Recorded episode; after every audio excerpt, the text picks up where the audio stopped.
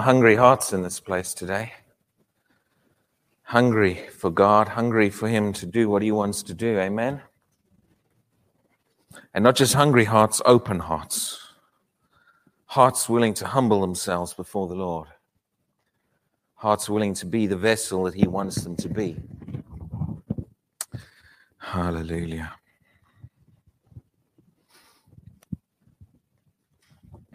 I've said this before, but I'm going to say it again. How many of you know some things it's good to it's good to repeat? Besides that, for those of you who've heard it again, heard me say this before, and I'm sure you're hearing other people say this, it's good to hear it again. For those of you who haven't heard me say it before, you need to hear this. We are living in a very, very significant time period. And if that hasn't dawned on you yet, I really pray it does soon. I don't know about you, but I think we're, we're heading for the, toward the finish line. I think, you know, when you, Christian life is compared to a race, and, and we each have our indivi- own individual race. But, uh, and, and, you know, that's God's call for your life, and, and people run their race no matter what generation they're in. But I think, I think in the bigger race of things, we've turned a corner and the finish line's in sight. And I, I honestly, I really don't just believe that's talk. I believe the Spirit of God is saying to more and more people. Do you know? Do you know that? Do you know that? Um,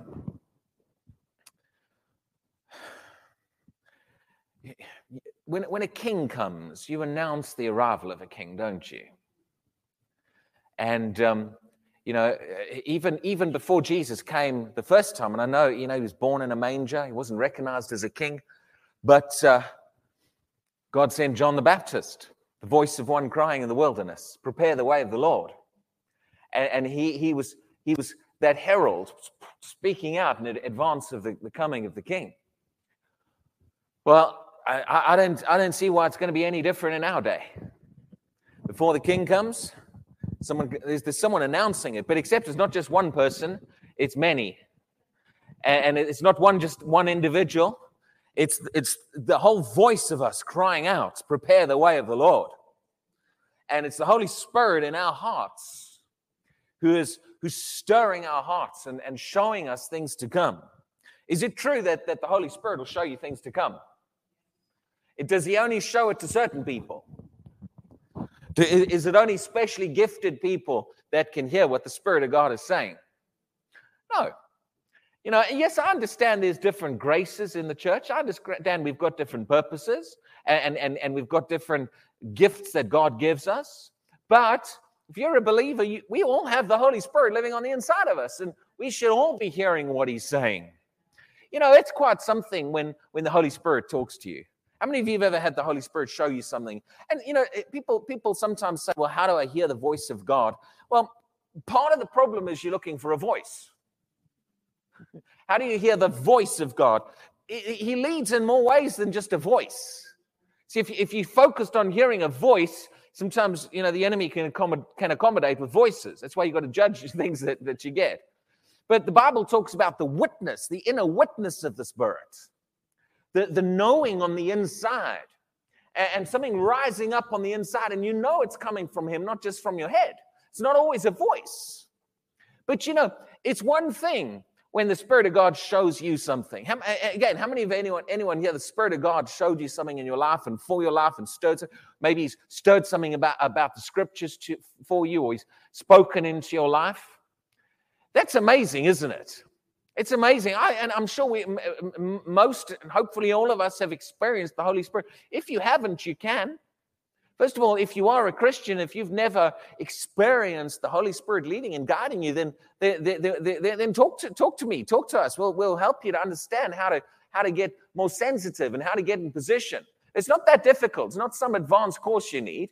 He, he, he comes to live on the inside of every believer.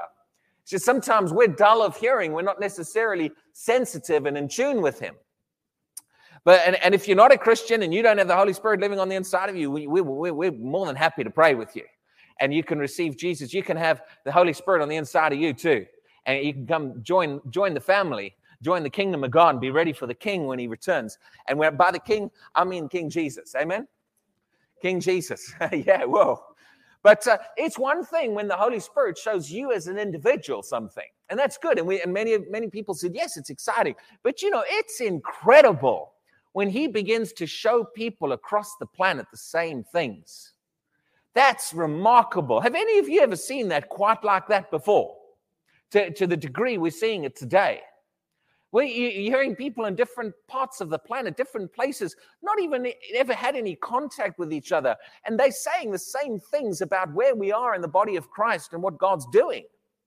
And, and that, that, that voice is beginning to speak in unison. And it's, it, it, it's, it, and more and more people are, are tapping in and realizing it. I think I think some people maybe have, uh, you know, maybe some people are disconnecting a little bit and they're thinking, well, you know, we've been talking about a revival for a year now. Where is it? Or maybe it's not happening. Let's get back on with life. Don't don't don't do that. Don't do that.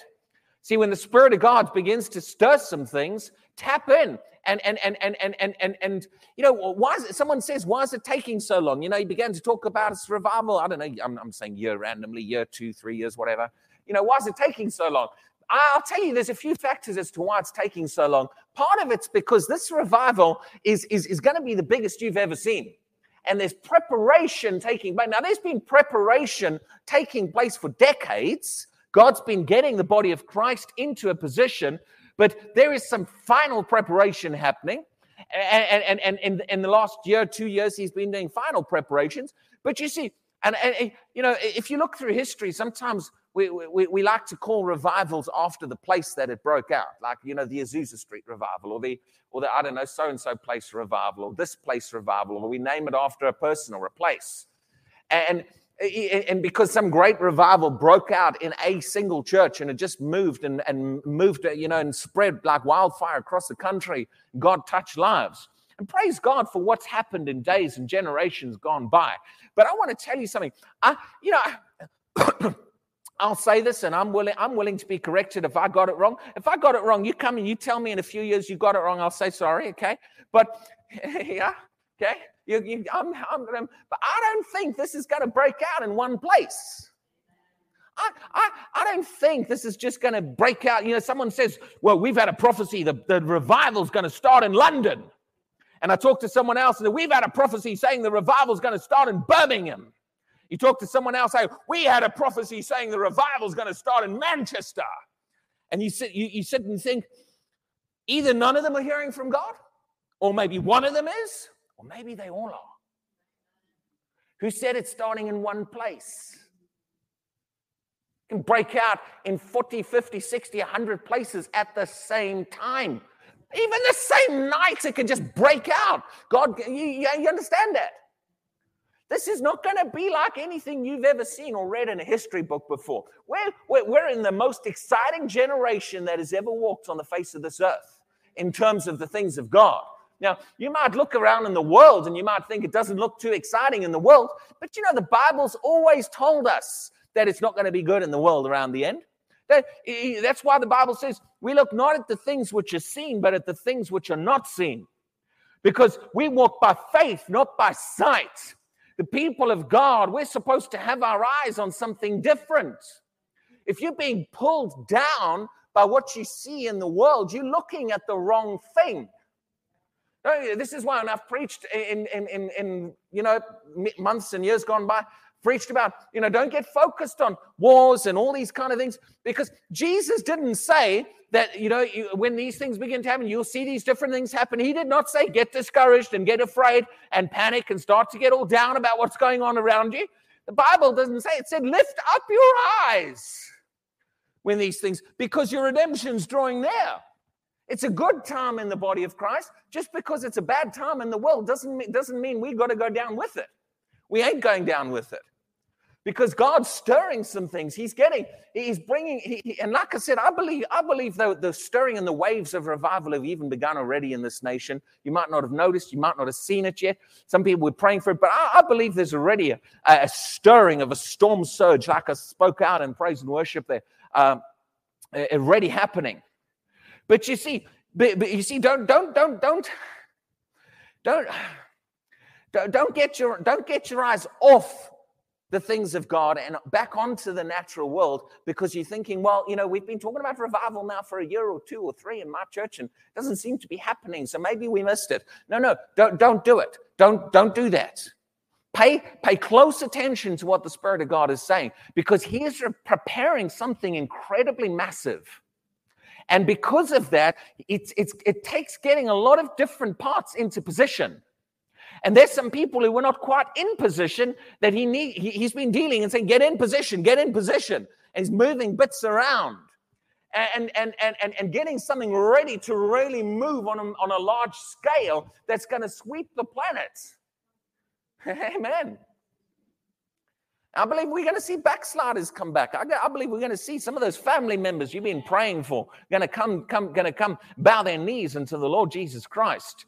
And, and, some of those, some of those family members that turned their back on the Lord 20 years ago, and you never, you thought they'll never come back. They're so hard-hearted against God. Some of them are going to come back. And let's believe for all of them. Let's just believe for the whole lot of them back. But, but, but, but, but things, you see, there's, there's a big stirring taking place, and, and, and, it's getting ready for an incredibly massive move of the Spirit of God beyond what your mind and imagination has ever dreamed possible. You read things in the books about revivals gone by and what God has done in previous generations, and I, honestly, you need to realize this you ain't seen nothing. those, none of those can, can, can come close to describe what God is doing and is and, and, and what we're going to walk in. Some of you think, you know, I wish I could go and talk to Peter and say, what was it like? You know, walking on the on the earth with Jesus. And what was it like You know, walking down the street and people just getting healed in your shadow? What was it like being in the present in the day of Pentecost? Some of you might think, oh man, I wish I could talk to, you know, Smith Wigglesworth or John G. Lake or or, or, or Finney or such and such revivalist or Evan Roberts or or John Wesley. I wish I could talk to, you know, Martin Luther. What uh, about what was it like in your generation? I want to tell you something. When we when we get into when we get around them, you, you know we're going to get around them one day, yeah.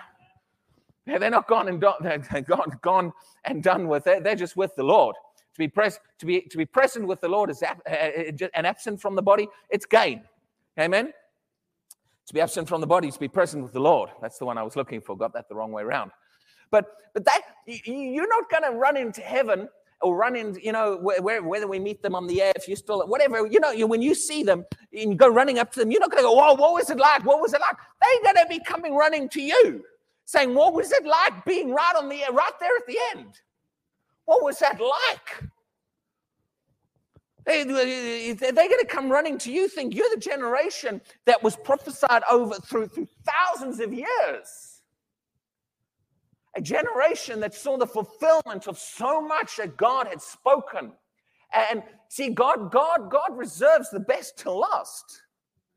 He reserves the, the, the, the, the greatest outpouring. There's some people that still think the church is just going to get more and more desperate and going to get weaker and smaller, and we're going to struggle along and, and, and get smaller and less and less and less and, and more defeated. and the enemy is going to become a bigger and bigger monster, and the church is going to run and run hard more in the cowering, cower in the shadows. And then one day Jesus is just going to come and say, "Come on, come, come, guys, quickly sneak out, quick, quick, quick! Let's get you out of here quickly before the enemy comes. Let's get you out of here." There's people who think that. They think Jesus is coming back for a struggling, defeated church. Well, I don't know what Bible they read, but it's certainly not the Word of God because he's coming back for a glorious church. He's coming back for a church that is walking in the victory. He's coming back for a church that is that, that is that has gotten on top of some things and many things. You know, again, the, the, the Bible says the last enemy to be put underfoot is death. Anyone ever heard that phrase in, in scripture? The, the last enemy. And, and, and, and, and Paul, when he writes that, indicates that, that, that kind of the, the, the moment that last enemy is putting, putting, uh, put into place, put underfoot is kind of the moment of the return of Jesus. It's kind of that's the that's the final thing, yeah.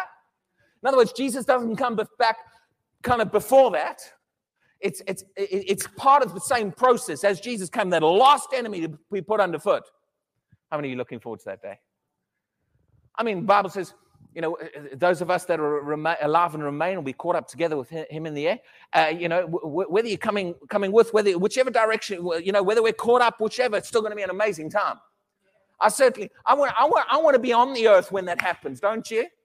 I mean, that's just, you know, I, I, you know, wh- whichever, I don't mind. But, but, but, but kind of like, Lord, if I can put requests in, I'd really like to be in that group, yeah? but anyway, but I was saying this that, that Paul said the last enemy to be put underfoot. I was reading that one day. I never heard anyone preach this. I was reading that one day and I thought to myself, See, this is, I believe it was the Spirit of God pointing something out. And I was studying some things, and the Spirit of God pointed out, and, and or, just suddenly, you know, it, my eyes were opened up, and I thought to myself, the last enemy. The last enemy. Okay. This is the last chair in this row, yeah? Now, if this was the only chair in this row, I wouldn't say this is the last chair. I'd say this is the only chair. Yeah? The only enemy to be put underfoot is death. Right at the final moment. Is that what the Bible says? And say the only enemy, says the last enemy. So it says the last enemy to be put underfoot. Well, that if it's the last one, it means there's no more afterwards. Yeah, there's no more enemies after that. Some of you might have heard me say this before, but again, we'll say it again. I'll get, I've got some stuff I want to teach on specifically today. This is just a bit extra before we get going in the main message. Is that all right with you? The last enemy means there's no more enemies after that, yeah? If this is the last chair, there's no more chairs afterwards. Now, it, it, it, that means this is the final one. But what if you go that way? This is the second last one, third last one. So I thought to myself, as I, was, as I was thinking about that, the last enemy to be put underfoot is death. I thought to myself, what about the second last enemy? When was that put underfoot? Does the Bible say the second last, third last, and all the other enemies will be put underfoot when Jesus comes? Doesn't say that. It says the last enemy to be put underfoot is death, and that'll happen in that final moment, yeah? It's going to be a glorious moment. I don't really care what your doctrine is about rapture, pre, post. You know, you know, people say, "Are you? Are we going post, pre, mid tribulation?" I'm like, there's only seven years difference in it. Is it really worth that arguing, arguing over whether you think we're going on something? Oh, I don't believe in the rapture. I just believe in the return of Jesus. Who really cares? We fought major wars over a seven-year period of time. I remember seven years ago, it was that. Seven years can go fast. Yeah? Is it really, you know, so, so don't get up on a big fuss about, you know, do you believe pre, post, mid, or no rapture? I don't really care. What I do know is the Bible says in the twinkling of an eye. in the twink, how, how quick is the twinkling of an eye? And what's going to happen in the twinkling of an eye? Those of us who are alive and remain but what's going to happen just before those of us who are alive and remain are caught up together with the Lord in the air? What's going to happen just before that? The Bible says uh, the, the, the, the ones that, that, that, that, had gone before, the ones that died, yeah? What's going to happen with them? In, in the, how quickly? I know I've preached this here before, but I'll say it again anyway because you guys got to get stirred up about this a bit more. In the twinkling of an eye, mass resurrection across the planet. Not just one person being raised from the dead. You're talking about every every Christian that's ever died since since since, since day one. Amen. You know, that's 2,000 years worth of, of, believers. The blink of an eye raised, and then the rest of us all go. That's, and that miracle just happens in the blink of an eye like that. That's a, that just shows you how powerful God is. We, we think it's hard for God to kill a cancer or, or, or to, to stop saying, you, you wait until we see a planet wide resurrection of every Christian who's ever died, plus every Christian who's currently alive on the planet, all caught up together with him, all in the blink of an eye, gone like that. Yeah? Anyway, back to what I was saying. The last enemy. So, what happened to the second last enemy? The implication is if the last enemy to be put underfoot is death, and that's put underfoot right there at the return of Jesus. That means that means death completely uh, we get a resurrection, glorified body, mortal body. What happened to the enemies before that? Because last enemy implies there were more, doesn't it? It doesn't say the only enemy, says the last. That implies there were other enemies. Where did those ones got beaten? Who beat those ones? Who put those ones underfoot? No, no. When Jesus returns, the last one. Now, Jesus legally beat them all at the cross. But experientially, many of us are still not walking in a lot of that victory. And many of us stepped into the fullness and, and received everything. And we might have received our salvation, but you see, your life, you're supposed to be laying hold of more and more and more of what Jesus uh, has already purchased for you and provided for you. He provided it in the cross, but we got to walk it out and receive it in our own individual lives. And sometimes we have a bit of a struggle with a certain enemy. Maybe takes a few years longer than he should do to beat him. I get discouraged about that. Don't, they say, oh Lord, when's it going to happen? When's it going to happen? Just, just keep standing on the word. And you dig in your heels in the ground and say, I'm going to beat this one. But, but you see, the last enemy will be put underfoot. Some of you still not seeing this. The last enemy will be put underfoot. That means experientially, Jesus already defeated death at the cross. But this, when it says the last enemy be, will be put underfoot, that means we actually walk in and step into the fullness of that victory and our bodies become glorified. Yeah? So just think this through. If the last enemy gets put underfoot when Jesus returns, when did the other ones get? Is it after Jesus returns? Does, is God backwards? Does he say the last enemy to be put underfoot will be death, and it'll happen at the return of Jesus. And then the second last one will happen after that, and then the third last one will be beaten after that. So that you'd think, God, you must be a bit confused because if you said the last enemy and you meant there's lo- all the others are going to happen after that, what you should have seen, God, was the first enemy that'll be put underfoot will be death, and that'll happen at the return of Jesus. It's not what he said. What did he say? The last enemy to be put underfoot so, my question again what happened to all the other ones? By who? Still not getting it. Jesus beat them at the cross. Who's, who, who's still trying to receive and walk in that victory? We are. So let's do this again. If the last enemy that'll be put underfoot is death, glorifying of our bodies, we step into the glorified body. What happened to all the other ones? By who? Still not getting this. Keep saying Jesus, Jesus. Guys, Jesus beat them all at the cross. Thank you. We're the ones not yet walking in the fullness of the victory. He's not coming back for a church that's still walking in defeat, even though he purchased victory for you. He's coming back for a church that has gotten on top of each thing. Sickness, yeah, we sorted that one out in the body of Christ. We're all healed now. Poverty, yeah, we sorted that one out in the body of Christ. We're all walking the, the blessing of God. Defeat, yeah, we sorted that one out in the body of Christ. We've we we we, we beat that one. Thank you, Lord. Thank you, Lord. The, the church, we're beating one enemy at a time. We're taking them down. One enemy. Jesus beat them. We're walking in that. Do you see the difference? Experientially, one down, next one down, next one down, next one down, next one down. Oh, there's only one left. Church walking in victory over the whole lot of them. Body of Christ, walking in what Jesus has given us. Till suddenly we look and say, there's only one more thing to happen around here, and that's the glorification of our bodies. Suddenly we realize Jesus is about to come. twinkling of an eye. Do you see what I'm saying? The, if the last enemy to be put underfoot is death, and that's going to happen at the return of Jesus, that means all of the, all of the other ones are beaten by then. Not just legally at the cross, but experientially in our lives. You know, the Bible says, To him who overcomes, I will give. Da, da, da, da, da, da. Well, didn't Jesus make us overcomers? Well, if he made us overcomers, then why would he say to him who overcomes? Because you have to walk out the overcoming that he gave you. We got to learn to appropriate it. Do you know? This is not what I was going to preach today, but, but well, it is what I was going to preach today. I just didn't know that. he knew that's what I was going to preach today. The children of Israel.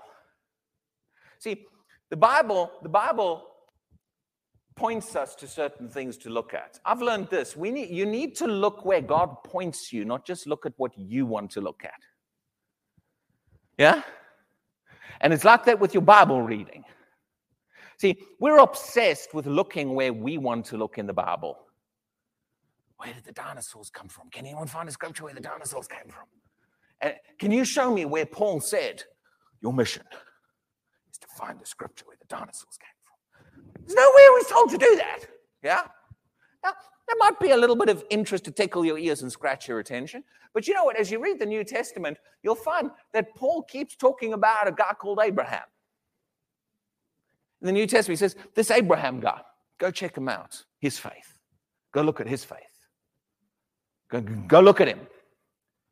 Yeah? And he keeps pointing us to that period of time.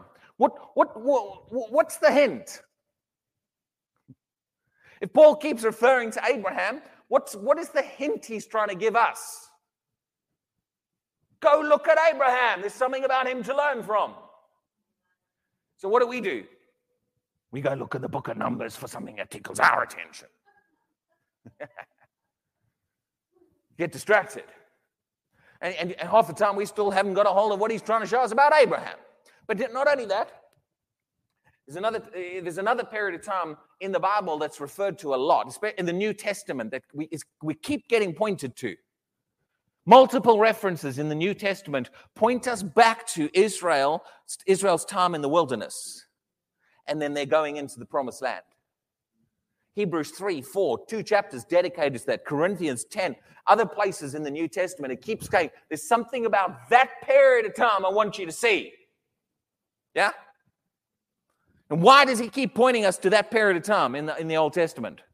yes, read the, whole, read, read the whole Bible, study, you know, study different things. But you really need to get a hold of the periods of time he points you to. These are specifics that there's things he wants us to learn from. If he refers to it multiple times in the New Testament, it's because there's something in there he wants us to see. Now, the children of Israel in the wilderness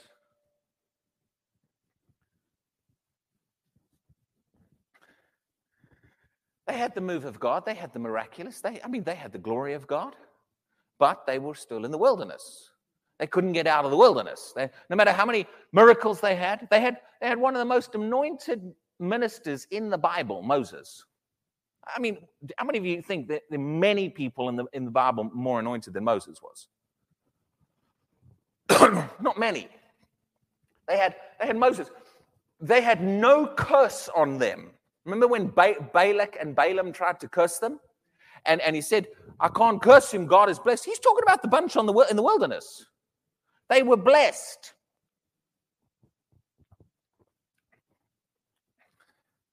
They had one of the most anointed leaders in history.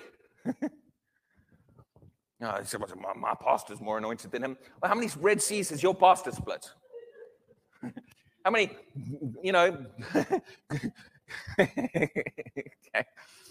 okay. Anyway. There's no curse on this nation. They had one of the most anointed ministers in the Bible. Guy walked face to face with God.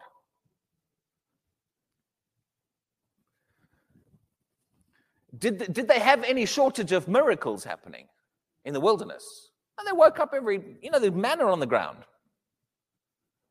Every day they had a miracle. They woke up and there's manna on the ground. 40 years worth of food just lying on the ground. Not all at once, but for, for 40 years. I mean, that, that is a sustained miracle for 40 years. They had the miraculous all over them.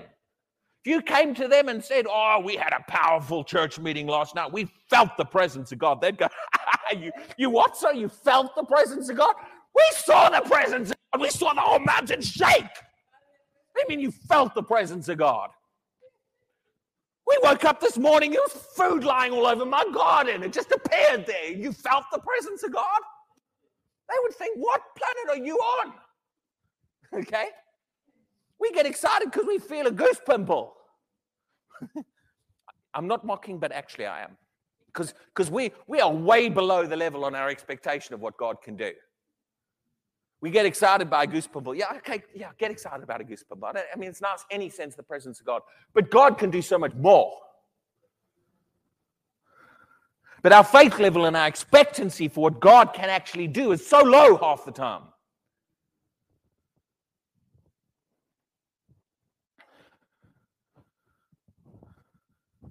Anyway, so they had the miraculous. They woke up and they, they got up in the tent. They look at the manna on the ground. The whole floor is covered in food. They look out their tent. They go, look, oh, look, there's the glory of God. It's just, just visibly present on the tabernacle. Just walk, just float around the desert with them, the pillar by fire and cloud, cloud, you know. They visibly saw the glory of God for 40 years. But but that gen- but with despite all that they had, People say, oh, if only we had Jesus here present, I, would get my healing. No, if you can't get it without him present, you wouldn't get it with him present. Because the Holy Spirit's on the inside. The same power is available. It doesn't suddenly become easier just because you see lots.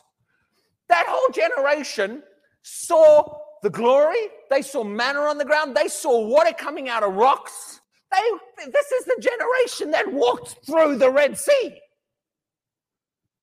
They watched that sea split after Moses. They saw the manifestation of the power of God. Very few generations have seen what they saw. And they were blessed.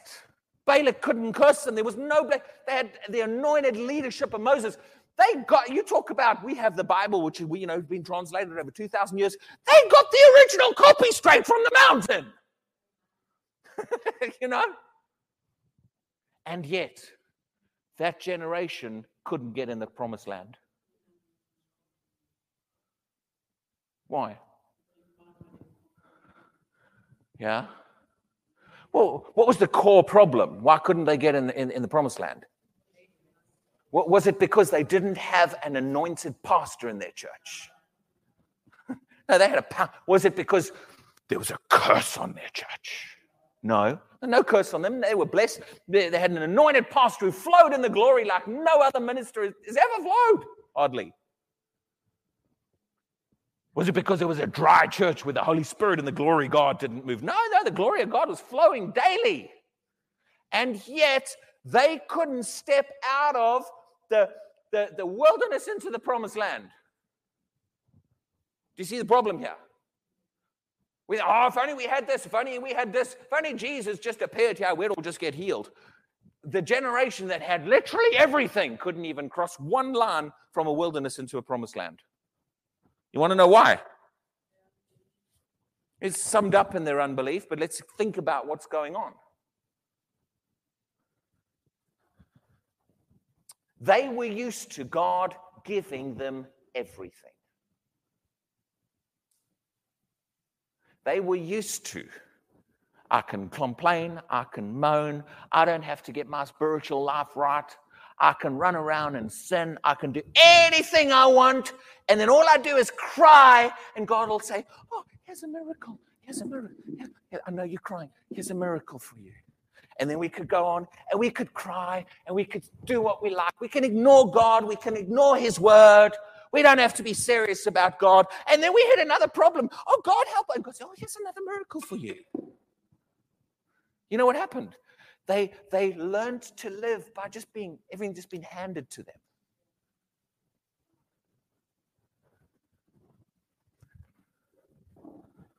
And, and they didn't have to do it. It didn't matter if they cried. It didn't matter if they complained. From their perspective, didn't, it didn't matter be doers of the word. My pastor can be a doer of the word, but you know, it doesn't matter if I'm not a doer of the word. If I need a miracle, I'll just call the anointed Moses. Moses, need a miracle down here, tent number 7496. Send, the, send some guys down. Well, I want a miracle now. We're in the middle of parting. Don't talk to us about prayer. Don't talk to us about the word or being doers of the law. Just come here and do a miracle for us.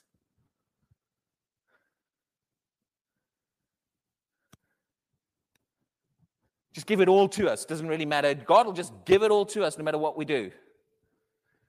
Then there came a day where they stood on the verge of the promised land, and God said, Now you got to do something. You got to take some responsibility. What did they do? They ran back into their tents crying. You got to read Numbers 14. They just ran, oh, and then went moaning and complaining. They fully thought that God was going to say, Oh, no, no, no, no, no, please, please, please, it's all right. It's all right. I'll just take you in. I'll just take you in. They thought God was just going to do it all for them.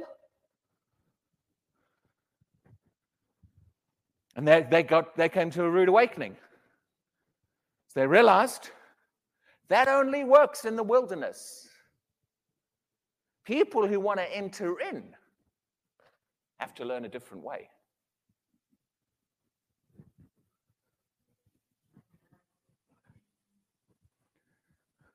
You can get miracles handed to you on a plate. You can have someone else do your praying for you. You can have someone else do your get your healing for you. Just phone up, oh, get the anointed guy, he'll get my healing for me.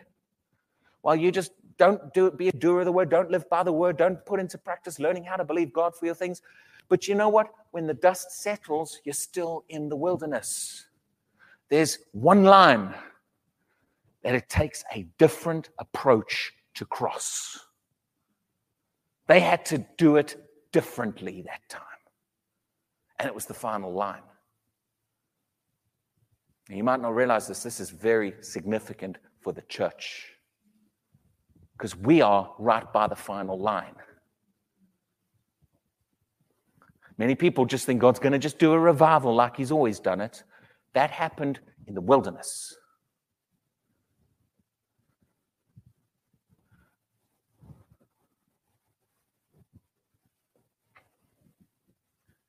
But there was something on them this time to cross that line. God said, I will take you right through the wilderness. I'll do it all for you. I'll get you all the way up to the verge of the promised land, doing it your way.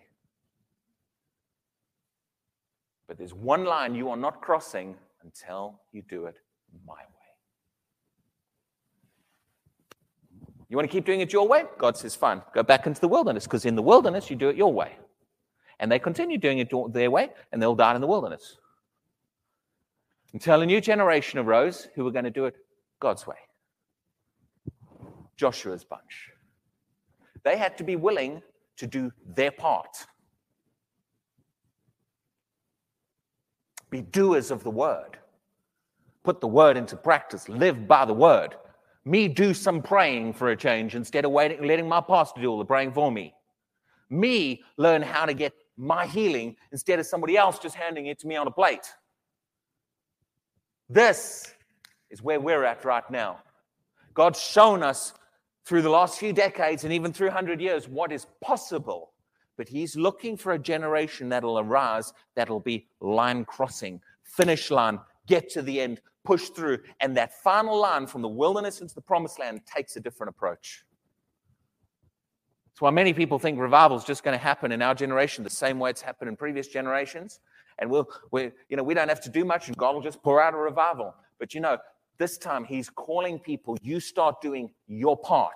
Get in position. He's looking for people who become people of faith, people of the word, people who walk in the spirit, and who are in position, ready to be doers and ready to do something different to what's done, been done previously so he can take us across the final line.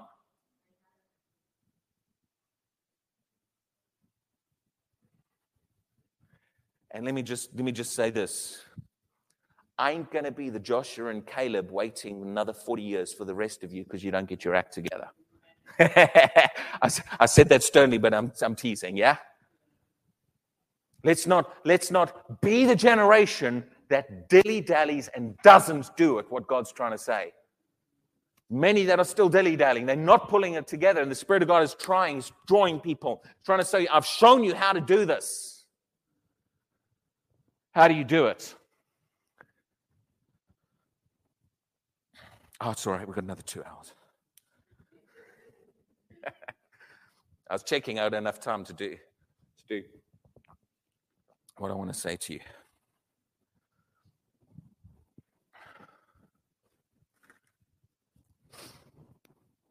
There's one thing God has been looking for since day one in humans from us. Even with Adam. How, many miracles did Adam see? any miracles recorded? I mean, okay, yeah, there's some, you know, some some powerful events like the, you know, the flaming sword and stuff like that, you know. But I mean, eh, do you have loads of the miraculous recorded with Adam and Eve? No. Now, believe me, I've, I've just spent the last two or three years teaching loads on the miraculous. I believe in the miraculous and the manifestation of the God. I believe we're on in a big scale. I believe we ain't even come near what's possible. Yeah? Like I tried to describe a few minutes ago. Can you imagine? Can you imagine being one of Jesus' disciples when Jesus has been raised from the dead? They've all seen him. They're sitting talking to him on the mount, and he goes, You know, just one thing before I go and he gives them some final commission about go to the city of Jerusalem. They go, oh, okay. And then suddenly he just lifts off the ground right in front of their very eyes. And we read that. Can you imagine that kind of miraculous? Can you just imagine just watching somebody? I'm not talking levitation here for three. For, for three. I'm talking about they just watch him go up and up and up. Oh, look, look, he's up in the cloud. Oh, he's, oh, can you still see him? Oh, there he is. There he is, right up there. He didn't have a jetpack on.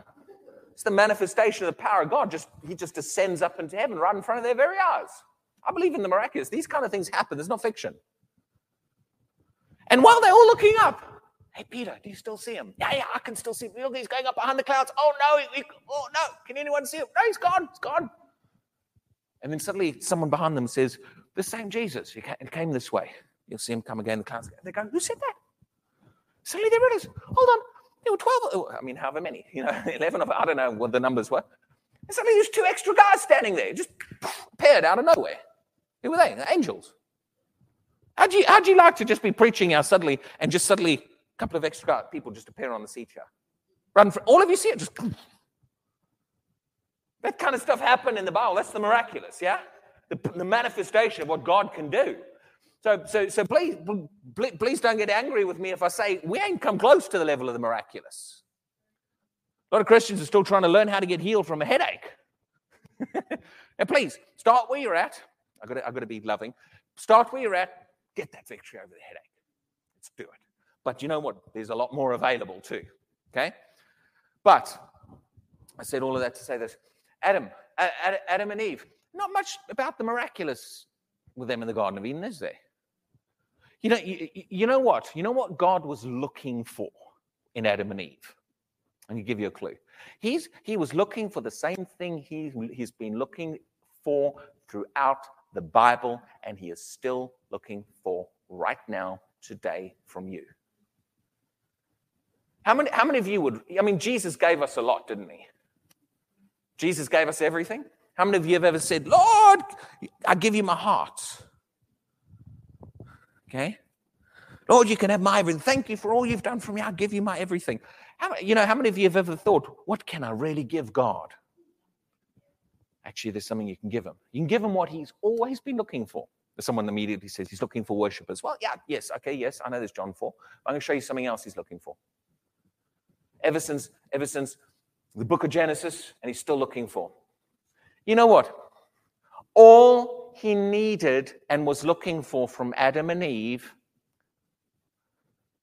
can anyone guess? Was someone who would obey his word. They only had one sentence and they couldn't get it. That's what he was looking for. Someone goes, Oh, I thought this was going to be a bigger revelation than that. Is that all you're going to say? I'm, I'm going to go home now. No, no, get this. You look through the Bible, this is what makes the difference between people who stay in the wilderness and people who cross into the promised land. This is going to be the difference in our generation. This is what God is looking for in our generation right now in terms of the revival and the move of God or what He's trying to do on the earth. This. And I'm going to explain it in a few minutes. So you got Adam. We'll, we'll jump a, a few passages in Scripture. we, we literally will be here for the next few hours. Comes to a man called Abraham. Genesis 12. I mean, you've got Noah. Okay, we could look at all of this. What, what was God looking for in a man called Noah? Man who would just follow the instruction and obey his word, follow his word. What was he looking for in Abraham? Is Abraham's life all about all kinds of miracles? Now, believe me, they did get some miracles. Power of God hit Sarah's body, resurrection power hit her, according to the New Testament. Brought, that was a miracle, yes? But, but they, they, they didn't, you go and read the passage in Genesis, in Genesis 12, 13, it goes from Genesis 12 up to whatever chapter, it's quite a few chapters of Abraham's life. And you, you know, you count how many miracles there are in that, and you begin to realize, considering it covers a period of, of you know, from when Abraham's 75 to when he's over 100 when he dies, you got 25, 30 or more years, you realize there's like three, four miracles in there. now, they're great miracles, but you realize he wasn't seeing them every day. yeah? You know what was God? God was looking for in Abraham? Man who would walk in his word. That's how, that's how God's interaction with Abraham started in Genesis 12. He came and he spoke to him. Three verses, three sentences or so, yeah? Come out, go to a land that I'll show you. And step by step, Abraham walked in the Word of God. That's why he's pointed to in the New Testament as our example faith and obedience to the Word. This is why the enemy wants to stir up doctrines in the church that tell us, oh, you don't have to, it's all about grace, you don't have to obey God. Don't have to be loyal. No, no, this has been God's heart cry since day one. Find a people who walk in his word. Let's, let's jump forward a little bit in, uh, in history. Go from, we've done Abraham, a little bit on Noah, we've done, uh, sorry, we did Adam and Eve, a little bit on Noah, done Abraham. Then, then, then, then we get to, um, let, let's get to the period of time in the wilderness. What's the one thing, you said it, unbelief, but let's look at this. Why I said I'm looking at this a bit deeper. What was it, how did their unbelief show up? What could he just not get this group to do? Obey his word. That was the problem with that group. And actually, that is what Hebrews chapter 3 and chapter 4 is about. It starts in Hebrews chapter 3. It talks about, it tells us, when you've heard the, the Holy Spirit, do not be like them in the, in the rebellion in the wilderness, and they hardened their hearts to what, what God had said.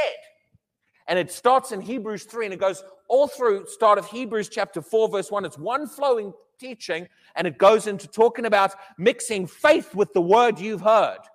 Let us not fall short like they fell short. How did they fall short? Was, did they lack miracles? Did they lack the glory of God? Did they lack anointed ministers? No, they didn't fall short in that area. They fell short in one area. They simply couldn't obey the word of God. Couldn't walk in the word. And it leads all the way up to, to one of our well known verses, Hebrews 3, Hebrews 4. It's one teaching. It goes all the way up to where it says, Hebrews 4, 16, for the word of God is alive, quick and powerful, sharper than any two edged sword. These are not disconnected passages. It's one teaching, Hebrews 3 and 4, showing us that is what God's looking for. He's always been looking for that. Why do you, what do you think the wilderness was all about? Why did they, why did they even go into the wilderness? The answer is found in Deuteronomy 8, eh, verse 1, 2, and 3. You can look it up in your own time. But Deuteronomy, in fact, go there. I want, I want you to see this. Deuteronomy chapter 8.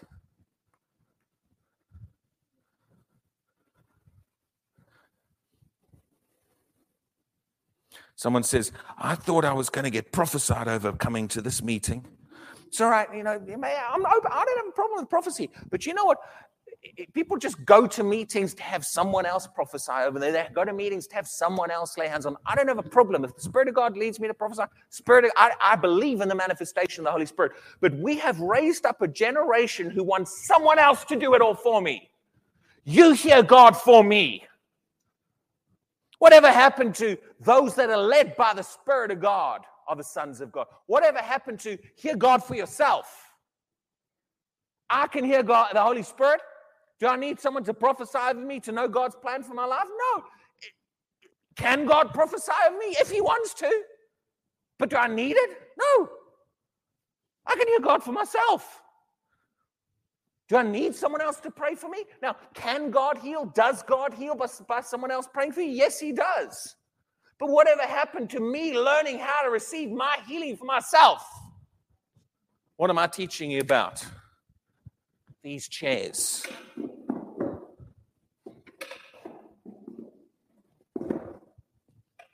Last enemy will be put underfoot.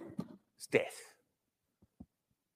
God's looking, He's not looking for a church that gets everybody else to beat healing, to beat sickness for them. He's looking for a church who know how to walk in his word so we walk in the victory over sickness in our lives.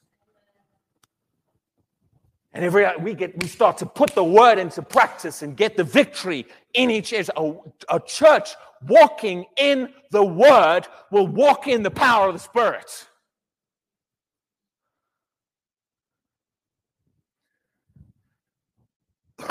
did I say to go to Deuteronomy 8? I did, didn't I? Let me get there.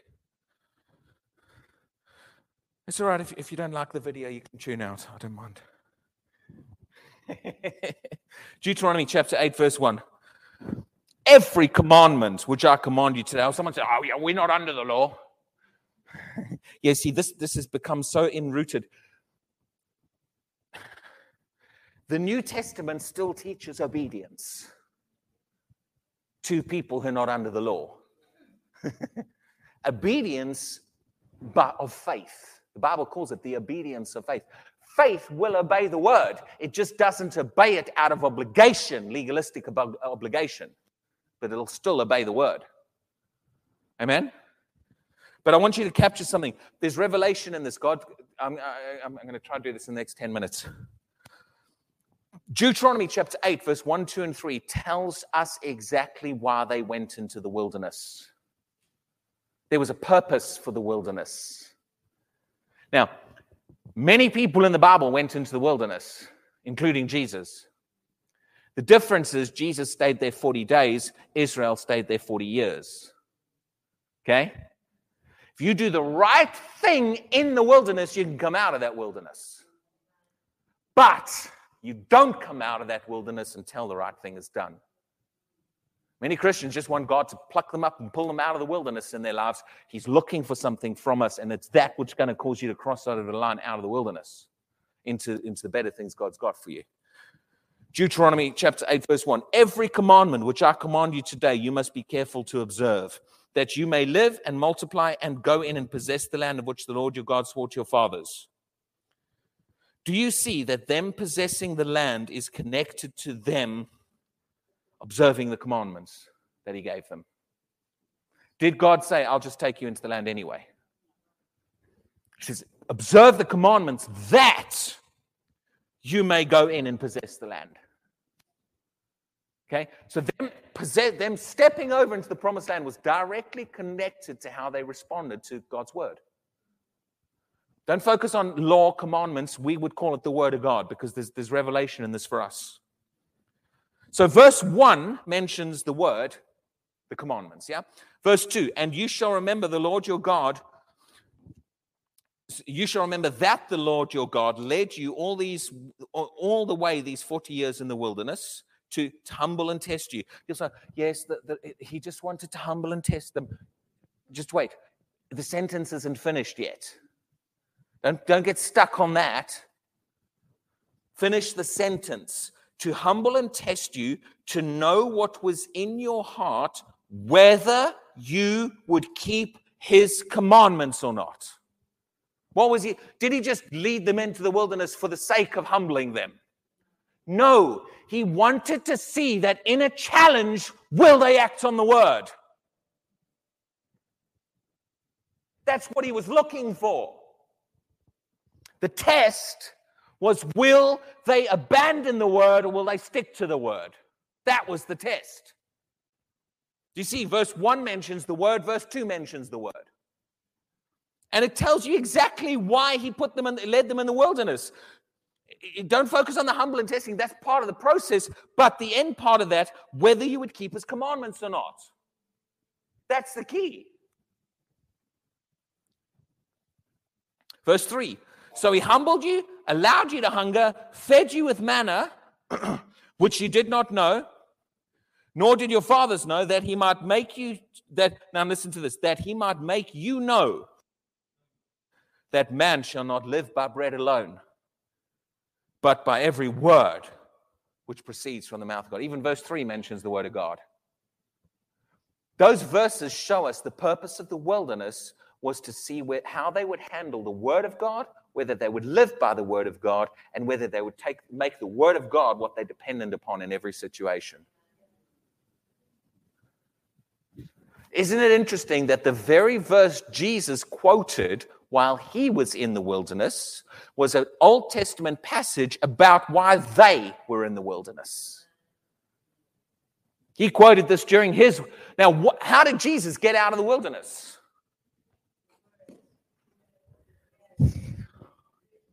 We all know it, but we just haven't put the pieces of the puzzle together. How did Jesus get out of the wilderness? When the enemy attacked, he, he called up Peter. Pray for me, Peter. Help me. Pray the victory for me.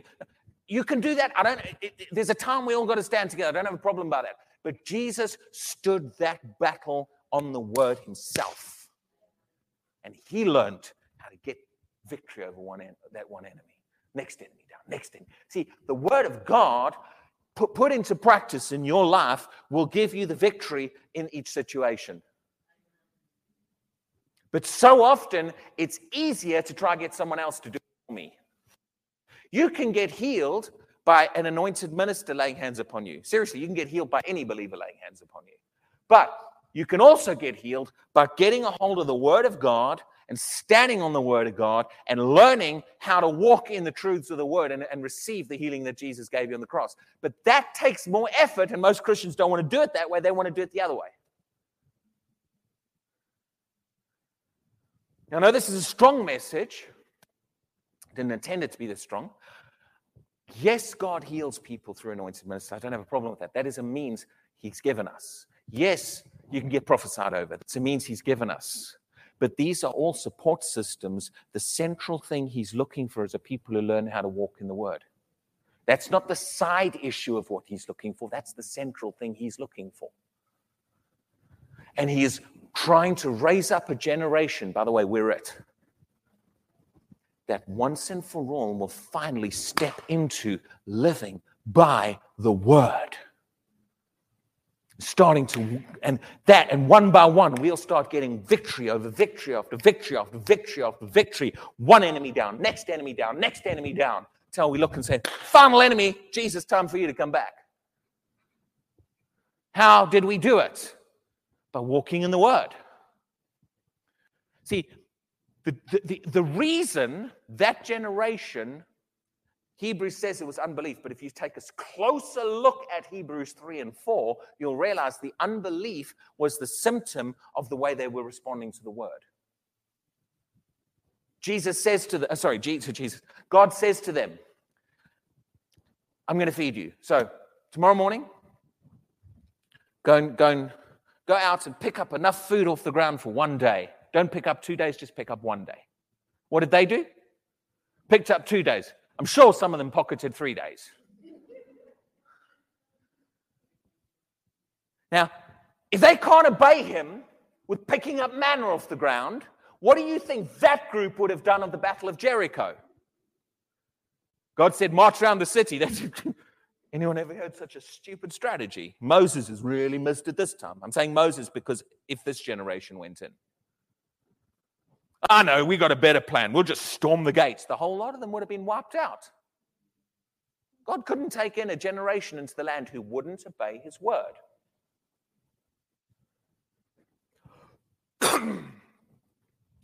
Let's speed this up.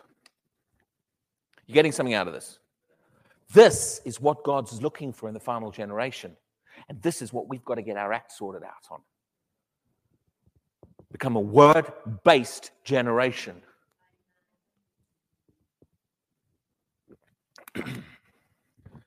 God raises up the next generation with a man called Joshua. Yeah? Now Moses is gone, all this. What's what in Joshua chapter 1, what instruction did God give this new leader, Joshua, who's about to cross from the wilderness into the promised land? The one thing the previous generation could not do. God said, Be strong, courageous, but he told them, many of us know the verse, we quoted all, uh, many of us in different teachings. This book of the law shall not depart out of your mouth, but ye shall meditate therein day and night What was God saying to Joshua? Joshua, if you want to be the leader that takes this group into the promised land, you better be a man of the word. I asked myself one time, it's all good and well to read that in Joshua 1, but I thought to myself, did Joshua do that? And can I prove it? Can I, can I see in the scripture whether Joshua became a man of the word? Ask myself that question. And I, so I looked at Joshua's life. Well, first of all, he obeyed God with Jericho, the battle, but then they lost the next battle because someone else disobeyed. They lost, the, they lost a little battle of 3,000 3, eh, enemies. They just wiped out Jericho. You can go read this in the Bible yourself. I'm doing this quickly. If you don't know these verses, you know, someone can maybe point you to them in scriptures to where they are. But you know what? Joshua gets corrected by God because he, he, Joshua falls on the ground crying, God, why did you let us lose the battle? You know what God said to him? Get up. God wasn't interested in Joshua wailing and crying about why they lost the battle. God said to him, Get up. And it was a strong get up. Stop wailing on the ground. Someone didn't walk in my word. That's why you lost the battle didn't obey what I said. So they fixed it, they got it sorted out. You know what Joshua did next? Before they went to another battle, Joshua sat the whole nation down and read the entire law to them. Now I'm beginning to see this man was a man of the word. He says, How'd you like your pastor to do that? Right, guys, we lost one battle this week. The whole lot of you sit down. We're going to read Joshua, Genesis, Exodus, Leviticus, Deuteronomy, and, and, and uh, first five books. I said it in the wrong order. First five books of the Bible for church today. and yet moving till we've read all five of them. That's what Joshua did. He sat the whole group of them down and read the entire law to all of them. By that time, they had quite a lot of it written. So, they, so what did he do? He shifts the whole group back onto the word.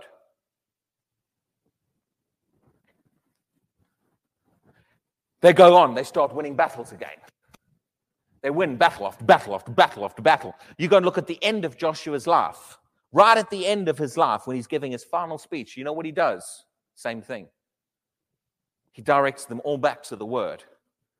Was Joshua a man of the word? I've done it quickly. I'll tell you this yes, he was. He did what God told him to do. That's why he became the leader that crossed from the wilderness into the promised land. Not because he had more miracles than Moses. Moses had the glory, they had all kinds of miracles. Joshua was a man of the word, and he led a generation who were a generation of the word. That enabled things to happen that even the manifest glory through Moses couldn't do take them into the land. Are you seeing something? What's God always been looking for? Are you right for another five minutes? And I want to give you one more thing. And we could race through scriptures, I could go through other things. Let me say this quickly. This wasn't what I was about to say, but I'll say this one in. When, when God wanted to deliver you from the kingdom of darkness into the kingdom of the light, you know what he did? He sent his word made flesh. All through the pages of the word, we are directed to the word. Now, Jesus is the Word made flesh, but uh, the Word is what God has said as well. It's both. But there's a clue in that. God is trying to show us something by sending His Word made flesh. He's pointing us back again to get this revelation. This is what God's trying to direct people towards. Now, anyway, one final thought, and then I'll close. How many of you know the children of Israel, once they got into the land, were very idolatrous. And, and they kept running after Baal, Ashtoreth, whatever other, you know, idolatrous false god you can think of. And they kept walking. They, they, you know, this was the, the generation, one generation after Joshua's, because in Judges, a generation arose who did not know the Lord. So you've got all through the book of Judges, 300 years. Then you've got like the, the, the, the reigns of uh, the kings, Saul, David, Solomon, and then you go through a couple more kings. So you've got a period of quite a few hundred years. And there's periods of time they're walking better with God because they've got a good leader, and there's times that they're going back and forth to, to idolatry as a nation, yeah? Now, why did they end up in captivity? They got the land because they obeyed God. They lost the land when they couldn't continue, when they, when they wouldn't walk in his ways. Do you see the clue? Now, listen to this. God had told them, you're only supposed to build the temple in one place, didn't he? Where was that to be? So God said you can only build the temple in Jerusalem. Anyone ever noticed when you go into the Gospels, there seems to be places of worship in every town? Joshua, Jesus, in his, in his own hometown, he goes into the synagogue, teaches. Now, hold on. I thought they were only supposed to build the temple in Jerusalem. How come there's, there's buildings everywhere now by Jesus' time? Is it because they're disobeying God? No, no, no. Capture this. Those were synagogues, not temples. Where did the synagogues come from? And what was the purpose of the synagogue? And give you a quick history lesson here. This happens kind of toward, toward the end of the time of their captivity. How many of you have ever noticed that in Jesus' generation there was no idolatry? Are they now? Now they might be religious, Pharisees, and they must be very legalistic, but where are all the idols? Have you ever noticed Israel in Jesus' time is completely different to the Israel we see in the Old Testament. No idols. Where'd all the idols go? And you've got hundreds of years, they can't stop playing the adulterer, running after Baal. And then suddenly in Jesus' generation, you don't see an idol in sight. How did this nation get completely cleansed from idolatry once and for all? And in fact, they've never gone back to it. Has anyone ever wondered how did this nation get so? They struggled for hundreds of years to get free from idolatry, and suddenly they're free from idolatry.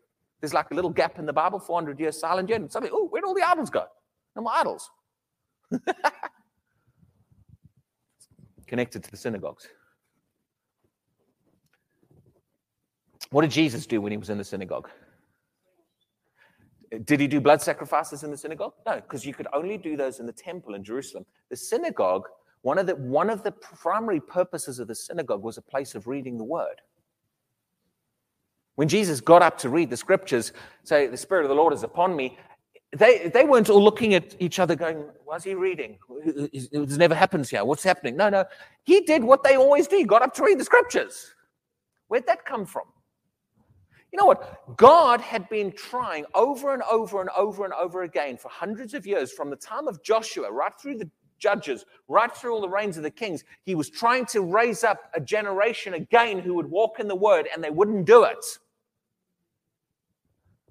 Finally, they lost the land. They, they went back into, ba- they were taken captivity to like Babylon and stuff, yeah? Just out of interest, do you know that Babylon is where God called Abraham out of in the first place. It was what was previously Ur of the Chaldees. They ended up all the way back where Abraham had left hundreds of years before. I'm taking side journeys here, but I want to give you the main thought. Once they got back, once they got to Babylon, sorry, not back to the land, once they got to Babylon, they realized we need an identity as a nation. We need something to hold on to as a nation to keep us. Otherwise, we're just going to end up blending into the Babylonians, which is what the Babylonians wanted. Yeah? And they also realized, they, they've realized quite quickly the way we're going to keep an identity as a nation is through our, what we would, many would say, their religion, their belief system, yeah, in God. They've got to hold on to that. But their whole belief system required blood sacrifices in a temple which was over a thousand miles away and had been destroyed. Yeah? They were supposed to do festivals, feast, day of atonement, all that. They couldn't do any of it in Babylon.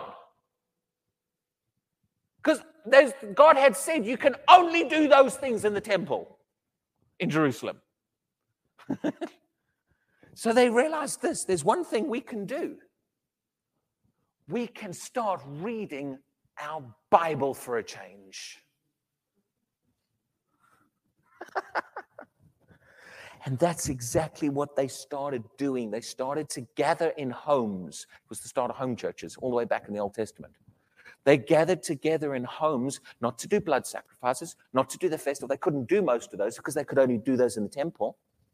They started to read the scriptures in groups and they started to read the scriptures, discuss it. This is where the scribes arose, who was students of the law. This is where Ezra, this is where eventually the Pharisees, the Sadducees arose out of this because they became to get serious about the word of God for a change in their lives.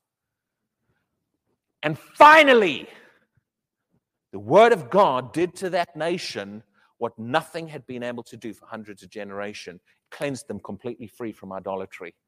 They came out of captivity and never ever went back to idolatry ever again. Not because there was a big miracle, because they simply became a people of the word. You tell me the word's not powerful. It did, it cleansed them, wiped, wiped idolatry completely out of that nation. This, and, and that's where the synagogues came from. And, and uh, the big part of the synagogue was, that, was the reading of the scriptures. Why did I tell you all of that? Because it's connected to what I'm trying to say tonight. God is looking, and He is still looking for a people who will walk in His word. This is what He is looking for in our generation. If we're going to have a revival, a land entering revival, not just another wilderness revival, we're going to have a land entering revival. We're going to cross the line once and for all, cross the finish line. We're going to do it differently to how it's been done before. How it was done before was just God do it, and we you know, doesn't not much required of us. What, what's happening now is God is starting to draw people and saying, "I'm looking for some things from you. I'm looking for you to start walking in the Word, you to start using your faith, you to start learning how to get some victories." because you know you can get those victories. But he's looking for a generation will walk in the word. And that generation, I believe, is the generation that usher in the return of Jesus. The Spirit of God stirring our hearts. He's saying it's time for it.